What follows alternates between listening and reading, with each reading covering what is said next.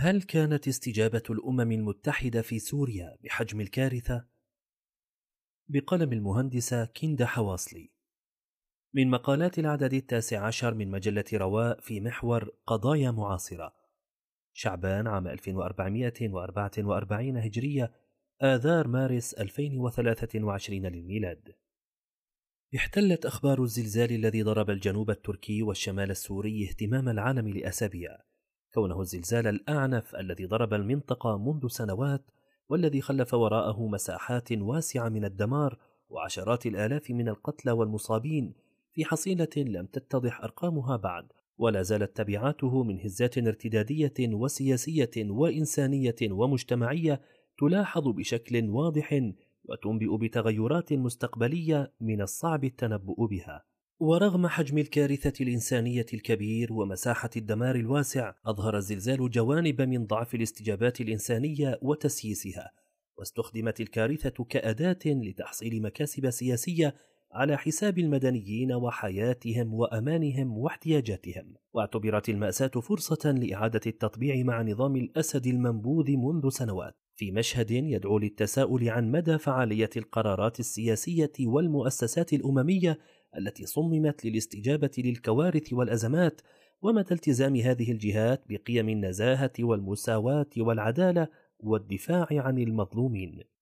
قبل الكارثة احتياج كبير واستجابة محدودة. لم يكن الوضع الإنساني قبل كارثة الزلزال في سوريا مبشرا، فقد أدت الأزمة الاقتصادية وارتدادات أزمة كورونا وتبعات الحرب الروسية الأوكرانية إلى أزمة في الوقود والغذاء. انعكست كلها مجتمعة سلبا على حالة المدنيين في جميع مناطق سوريا، لا سيما مناطق سيطرة نظام الأسد. وبدت بشكل واضح في عجز الدولة عن تأمين أبسط احتياجات مواطنيها بالإضافة إلى الانهيار المتسارع في سعر صرف الليرة وقد قدرت آخر التقارير الأممية أن 15.3 مليون شخص من أصل ما يقارب 22.1 مليون شخص داخل سوريا أي حوالي 69% من إجمالي عدد السكان سيحتاجون للمساعدة الإنسانية عام 2023 بينهم 12.1 مليون نسمة يعانون من انعدام الأمن الغذائي. خاصة وأن 85% من المجتمعات المحلية على كامل الجغرافيا السورية فشلت العام الماضي في تأمين كامل احتياجاتها الأساسية إلى جانب أن المساعدات الواردة لم تغطي سوى 40% من الاحتياجات التقديرية.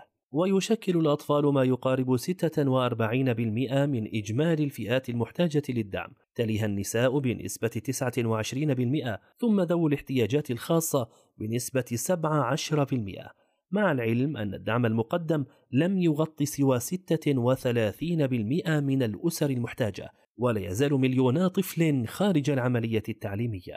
وعلى المستوى الصحي تراجعت قدرة القطاع الصحي على تأمين الخدمات المطلوبة حيث لم يبق سوى 59% من المشافي و57% من المراكز الصحية قيد العمل. يتوقع منها تقديم الخدمات الصحية المطلوبة الهائلة من جهة ومواجهة الانتشار المتصاعد لوباء الكوليرا الذي ظهر مؤخرا. فقد سجل في العام الماضي ما يزيد عن 36 ألف حالة إصابة أدت إلى 68 حالة وفاة. وإلى جانب الأوبئة ارتفعت معدلات سوء التغذية بين الرضع والأطفال والنساء الحوامل والمرضعات حيث أشارت التقارير الأممية إلى أن طفلا من بين كل أربعة أطفال دون سن الخامسة يعاني في شمال غرب سوريا من التقزم نتيجة سوء التغذية وهو ما يهدد نموه البدني والعقلي ويتسبب بمخاطر الإعاقات والوفاة إلى جانب ارتفاع معدلات أعراض ما بعد الصدمة وارتفاع معدلات الإعاقة لتصل إلى نسبة 24% من إجمالي عدد السكان. الزلزال السوري التركي ضربة في عمق المنكوبين. استيقظ الجنوب التركي والشمال السوري في السادس من شباط عام 2023 على وقع زلزالين عنيفين. تسببا بأضرار مادية وبشرية يصعب حصرها وتقييمها حتى الآن. فقد أثر الزلزال على ما لا يقل عن 9.1 مليون شخص بشكل مباشر في تركيا و8.8 مليون شخص إضافيا في سوريا. وكان السوريون عاملا مشتركا بين المنكوبين الموجودين في الجنوب التركي أو في الشمال السوري. سواء في المناطق المحررة أم في مناطق سيطرة النظام. وقد سجلت ما يزيد عن أحد عشر ألف هزة ارتدادية في الأسبوعين اللذين تليا الزلزال تجاوزت شدة بعضها خمس درجات على مقياس ريختر. وفاقمت العوامل الجوية وظروف الشتاء القارس من حدة الأزمة الإنسانية لا سيما مع الاحتياج الكبير للمأوى والرعاية الطبية والبحث عن الناجين. وقدر حجم الاحتياج المطلوب لتنفيذ استجابة عاجلة في الأشهر الثلاثة القادمة بأربعمائة مليون دولار. على الفور أعلنت الحكومة التركية خطة طوارئ استجابة للكارثة الإنسانية وقدمت العديد من الدول المساعدات المادية واللوجستية التي تحركت لإغاثة المنكوبين في تركيا كما تحركت قوافل المساعدات الجوية والبرية إلى داخل سوريا بعد ساعات على الزلزال وحملت معها المواد العينية والفرق اللوجستية المدربة للإنقاذ. فيما بقيت المناطق المحررة وحيدة تناشد العالم من أجل التحرك والمساعدة دون أن تلقى نداءاتها آذانا صاغية أو تفاعلات حقيقية وهو ما زاد من حجم الخسائر البشرية لا سيما مع قلة عدد المعدات المطلوبة للإنقاذ وعدم قدرة القطاع الطبي المنهك على تقديم الاستجابة الطبية الكاملة نظرا لحجم الخسائر البشرية الكبير. لم يكن حال السوريين في مناطق الجنوب التركي أفضل، خاصة وأن المناطق التي ضربها الزلزال تضم نسبة كبيرة من السوريين في تركيا تقدر ب 49% من إجمالي عدد اللاجئين السوريين في تركيا، ممن يعتبرون من الفئات الهشة والضعيفة، حيث قدرت أعداد الضحايا من السوريين بما يقارب 4800 شخص بالإضافة إلى آلاف المصابين فيما لا يزال هناك المئات في عداد المفقودين. الأمم المتحدة الغائبة استجابات معطلة وباهتة. تحركت فرق الدفاع المدني وكوادر المنظمات السورية العاملة في المجال الإنساني على الفور عقب الزلزال وبدأوا بتصميم استجابات محلية وفقا للإمكانيات المتاحة لمواجهة الكارثة الكبيرة منفردين. وانطلقت حملات تبرع سورية تسعى لإغاثة المنكوبين الذين اجتمعت عليهم مصائب الزلزال وبرد الشتاء والنزوح والفقد في محاولة لاحتواء الكارثة التي لم تتفاعل معها الجهات الأممية على النحو المطلوب بل تذرعت بوجود العديد من القيود اللوجستية وقيود الوصول إلى مناطق معينة وظروف الشتاء وتفشي الكوليرا المستمر وراء حالة التباطؤ في سياسة الاستجابة الإنسانية. ورغم حجم الكارثة، تأخرت الاستجابة الإنسانية لفرق الأمم المتحدة حتى اليوم الرابع من الزلزال بمعدل ست شاحنات كدفعة أولى، وتشير البيانات الصادرة عن الأمم المتحدة إلى أن إجمالي عدد الشاحنات التي دخلت بين التاسع والثامن والعشرين من شباط بلغ 456 شاحنة. وقد تركز دخول الشاحنات من معبر باب الهوى الحدودي القائم على تخوم محافظة هاتاي المتضررة. في حين بدأت دخول مساعدات إضافية من معبر باب السلامة في الرابع عشر من شباط أي في اليوم التاسع على الزلزال بوتيرة قليلة حيث لم تشكل عدد الشاحنات التي عبرت من هذا المعبر سوى 19% من إجمالي عدد الشاحنات التي وصلت للشمال السوري. في حين بدأت المساعدات بالدخول من معبر الراعي في العشرين من شباط وشكلت حوالي 4% من إجمالي عدد الشاحنات كاملة.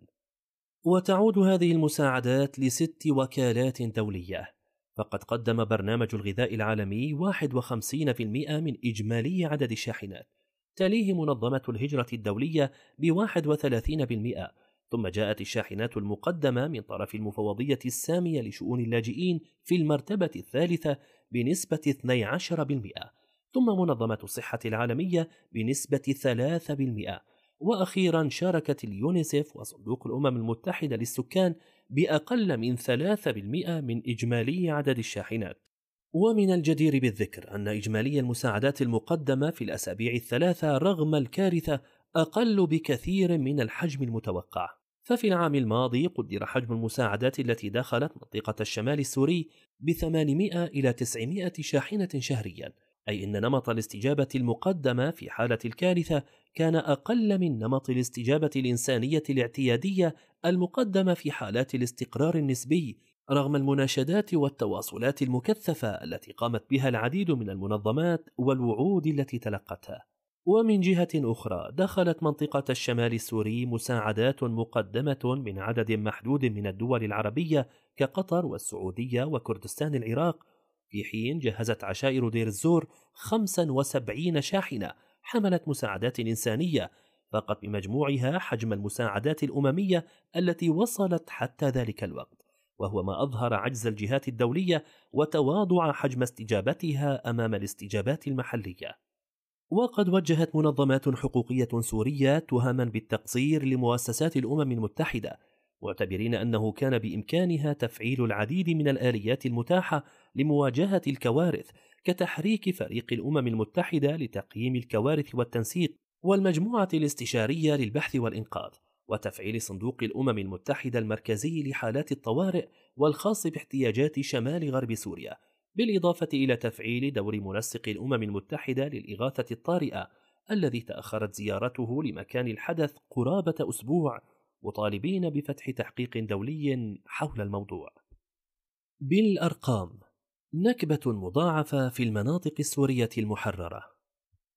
حسب بيانات مكتب الأمم المتحدة لتنسيق الشؤون الإنسانية تم الإبلاغ عما يقارب 4500 حالة وفاة وأكثر من 8300 حالة إصابة في شمال غرب سوريا حتى تاريخ الثالث والعشرين من شباط أغلبهم من مناطق حارم تليها عفرين وجبل سمعان. كما قدر عدد الأبنية المتضررة بشكل كامل بما يقارب 1800 بناء و7550 منزل متضرر بشكل جزئي وغير صالح للسكن. وقد تركزت أغلب المباني المتضررة في منطقة حارم بمحافظة إدلب ومنطقة عفرين في محافظة حلب. كما قدر عدد النازحين جراء الزلزال قرابة خمسين ألف عائلة أي مئتي ألف شخص على أقل تقدير. أغلبهم قدموا من ناحية سلقين ورغم استنفار كافة المنظمات المحلية والكوادر التطوعية لا تزال المخيمات التي أقيمت خلال الاستجابة بحاجة إلى المراحيض ومرافق الصرف الصحي والمياه النظيفة بالإضافة إلى البطانيات والملابس الشتوية والوقود اللازم للتدفئة وتعتبر المساعدات النقدية متعددة الأغراض الحاجة الأكثر إلحاحا عند النازحين الجدد تليها الحاجة إلى ترميم وإصلاح البنية التحتية كشبكات الكهرباء والاتصالات والإنترنت والمرافق التعليمية بالإضافة إلى إزالة الحطام. صحيا تشير تقييمات الأمم المتحدة إلى أن عدد المتضررين من الزلزال في المناطق السورية المحررة يقدر بثلاثة ملايين شخص وهم يشكلون قرابة 64% من إجمالي عدد السكان المقيمين في المنطقة وقد تركزت 70% من جميع الإصابات المبلغ عنها في منطقة حارم بمحافظة إدلب وحدها حيث لا يزال 20% من إجمالي المجتمعات المحلية غير قادرين على الوصول للرعاية الصحية لا سيما في منطقتي بدامة وحارم خاصة بعد أن تضرر قرابة 52 مرفق صحي بشكل جزئي أو كامل. هذا وقد ارتفعت مجددا معدلات الإصابة بالكوليرا تصل إلى أكثر من 47700 حالة مشتبه بها. معظمهم من الأطفال في سن الرابعة أو أقل وأدت إلى 22 حالة وفاة. في حين ارتفع حجم الاحتياجات الطبية المطلوبة فإلى جانب الاحتياجات الطبية الطارئة بإسعاف المصابين جراء الزلزال تعاني مراكز غسيل الكلى من نقص حاد في المستلزمات الطبية بالإضافة إلى الحاجة الكبيرة للدعم النفسي خاصة مع ارتفاع معدلات الصدمة والانهيارات العصبية بين الأطفال والنساء وكبار السن إلى جانب وجود أعداد كبيرة من الأطفال غير المصحوبين بذويهم نتيجة وفاتهم أو ضياعهم. يقدر عددهم ب 1362 طفلا يحتاجون إلى رعاية ومتابعة خاصة.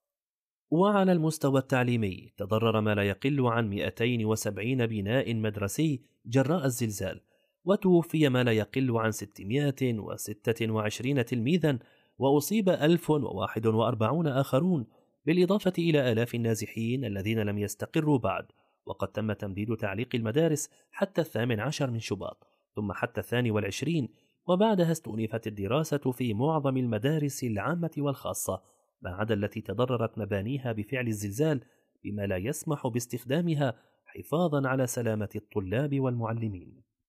يعتبر بعض الناشطين أن أرقام الخسائر البشرية الحقيقية في الشمال السوري أعلى من المعلن عنها فيما تشير تقديرات أولية من مكتب تنسيق الشؤون الإنسانية إلى أن سبعين عاملا في المجال الإنساني توفوا جراء الزلزال داخل سوريا. وإلى جانب ذلك تضررت العديد من المؤسسات السورية المرخصة في تركيا والعاملة في الشأن الإنساني داخل سوريا وفقدت مقراتها وتشتتت كوادرها. إلا أنها استمرت بمهامها وواجباتها رغم كونها من الجهات المنكوبة. توظيف المعاناة الإنسانية لتحقيق مكاسب سياسية واقتصادية. ضرب الزلزال مناطق في شمال وغرب سوريا، وقد أحس به السكان حتى في محافظة دمشق وريفها، حيث كانت اللاذقية وجبلة إلى جانب مدينة حلب أبرز المحافظات المتضررة في مناطق سيطرة النظام السوري جراء الزلزال، إلى جانب مناطق في ريف حمص وحماة وقد قدرت تقارير صادرة عن الأمم المتحدة عدد المتضررين في هذه المناطق بما يقارب أربعة ملايين شخص بينهم مليونان يعتبرون الأكثر تضررا فيما بلغ عدد الوفيات 1414 شخصا وتجاوز عدد الجرحى 2357 جريحا. وتحدثت التقارير الحكومية عن تشريد قرابة 293 ألف شخص وإنشاء 180 مركز إيواء لاستيعابهم وتضرر ما يقارب 248 مدرسة بينها 71 مدرسة في محافظة حلب و50 مدرسة في محافظة اللاذقية و27 مدرسة في محافظة حماة و99 مدرسة في محافظة طرطوس ومدرسة واحدة في ريف إدلب. وإلى جانب الفرق المحلية والفرق التابعة للهلال الأحمر السوري وبعض المنظمات الإنسانية بدأت العديد من طواقم المنظمات الدولية على الأراضي السورية استجابة طارئة لتداعيات الزلزال في مناطق سيطرة النظام كاليونيسيف وأوكسفام وعدد من المنظمات الأخرى. وقد قامت بتوزيع حفاضات وسلال نظافة عائلية ومياه نظيفة ودعم مراكز الإيواء بالاسره والمرافق الصحية في كل من حلب واللاذقيه وحماة بالإضافة إلى توفير وجبات مطبوخة وتوزيع ملابس وإجراء فحوص صحية دورية للنساء والأطفال بحثا عن حالات سوء التغذية. وقد استثمر نظام الأسد الكارثة الإنسانية سياسيا فقد طالبت حكومة نظام الأسد بتفعيل آلية الحماية المدنية التابعة للاتحاد الأوروبي بهدف إرسال المساعدات الإنسانية للمدنيين كما أطلق حملات إعلامية تطالب بإلغاء العقوبات على سوريا تحت ذريعة أن هذه العقوبات هي أحد الأسباب في ضعف الاستجابة الإنسانية. وطالب سفير دمشق لدى الأمم المتحدة بأن تكون الحكومة السورية مسؤولة عن إيصال جميع المساعدات إلى سوريا بما في ذلك تلك المناطق التي لا تخضع لسيطرتها. وأعلن رئيس الهلال الأحمر العربي السوري عن استعداده لإرسال قوافل مساعدات إلى المناطق المحررة لو كان يمتلك ما يكفي من المعدات والآليات الثقيلة التي حرم السوريون منها نتيجة العقوبات رغم أن مدفعية نظام الأسد لم تتوانى عن قصف المناطق المنكوبة عقب الزلزال عدة مرات. وصلت إلى مناطق النظام السوري خلال عشرة أيام ما يزيد عن 165 طائرة شحن محملة بالمساعدات وأكثر من 324 شاحنة من 22 دولة. وقد شكل ما وصل إلى مناطق سيطرة النظام السوري 64% من إجمالي المساعدات الواصلة إلى سوريا في حين حصل الشمال السوري على 36% من المساعدات لم تستطع حتى الآن تغطية 8% من عمليات الإغاثة للمنكوبين في المنطقة التي تعتبر الأشد تضررًا. وقد وردت العديد من الأخبار المحلية التي تؤكد قيام نظام الأسد بسرقة وبيع المساعدات القادمة للمتضررين من قبل العديد من الناشطين المحليين والأجانب بالإضافة إلى ابتزاز العاملين والمتطوعين وتهديدهم. كما انتشرت العديد من التقارير الأجنبية التي تحذر من إمكانية تسييس المساعدات واستغلالها لأغراض سياسية خاصة بعد ورود العديد من التقارير السابقة إلى أن نظام الأسد كان يحصل على 51% من كل دولار يدخل إلى سوريا كمساعدات دولية. وهذه المبالغ يتم استعمالها في دعم اقتصاد الحرب وتعزيز القبضة الأمنية من جديد.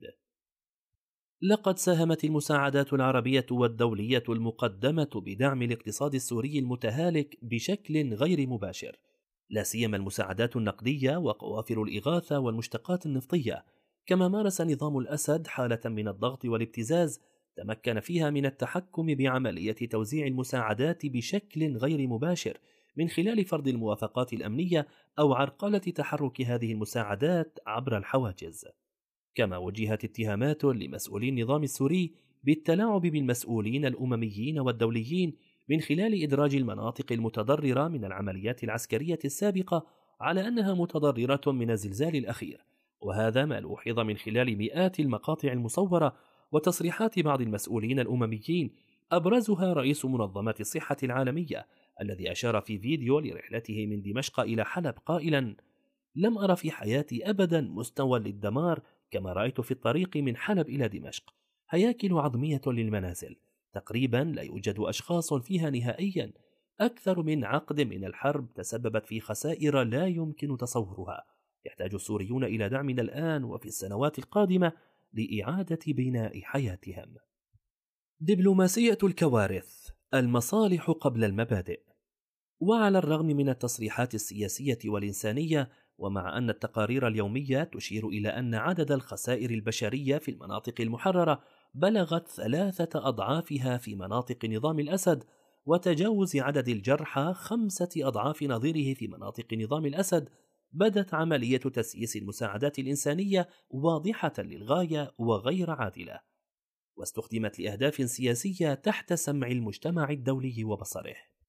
وانطلقت مساع عربية لإعادة تعويم نظام الأسد من خلال الزيارات والمراسلات ورفع مستوى التمثيل الدبلوماسي تحت ذريعة التفاعل مع الأزمة متجاهلة التصريحات السياسية السابقة والانتهاكات الإنسانية التي أكدتها تقارير أممية والتي تصنف كجرائم حرب ومتناسية شحنات المخدرات والكبتاغون التي غزت المنطقة ولم تتوقف حتى خلال فترة الزلزال.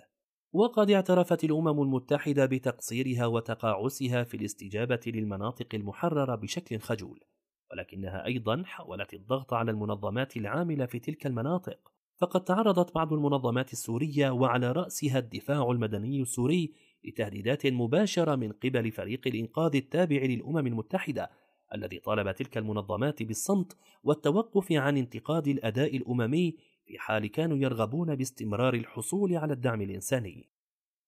لقد ساعدت بيروقراطية الأمم المتحدة إن أحسن الظن على تسييس المساعدات الإنسانية والاستجابة الطارئة، وفوتت فرصة ثمينة لإنقاذ الأرواح وتقليل الخسائر تحت ذرائع لوجستية وقانونية غير حقيقية. ادعت أنها مضطرة للحصول على موافقة نظام الأسد على استخدام معابر خرجت عن سيطرته منذ سنوات وهو ما منح نظام الأسد مكاسب سياسية مجانية ولم يترجم الحصول على هذه الموافقة بتغير في حجم الاستجابة بل بقيت معظم المساعدات تدخل من معبر باب الهوى لقد تعامل المجتمع الدولي تحت ستار التفاعل مع الكارثة الإنسانية مع نظام ثبت تورطه بالعديد من الأدلة في جرائم ضد الإنسانية وهو ما مكنه مجددا من التلاعب والانتقام من معارضيه وقدمه كشريك في قرارات تؤثر بشكل مباشر على حياة ملايين السوريين الذين يعتبرون ضحايا له منذ ما يزيد على عشر سنوات. تفنن خلالها بالتنكيل بهم بالحصار والتجويع والقصف والاستهداف والتفجير وهو ما يثبت مجددا أن السياسة الدولية الحالية لا تملك أي بعد أخلاقي تتحرك وفق مصالحها الخاصة وتبقي الشعارات والقوانين الإنسانية معطلة تارة ونشطة تارة أخرى بما يخدم تلك المصالح وينفع تلك الدول. مجلة رواء تروي ظمأ المعرفة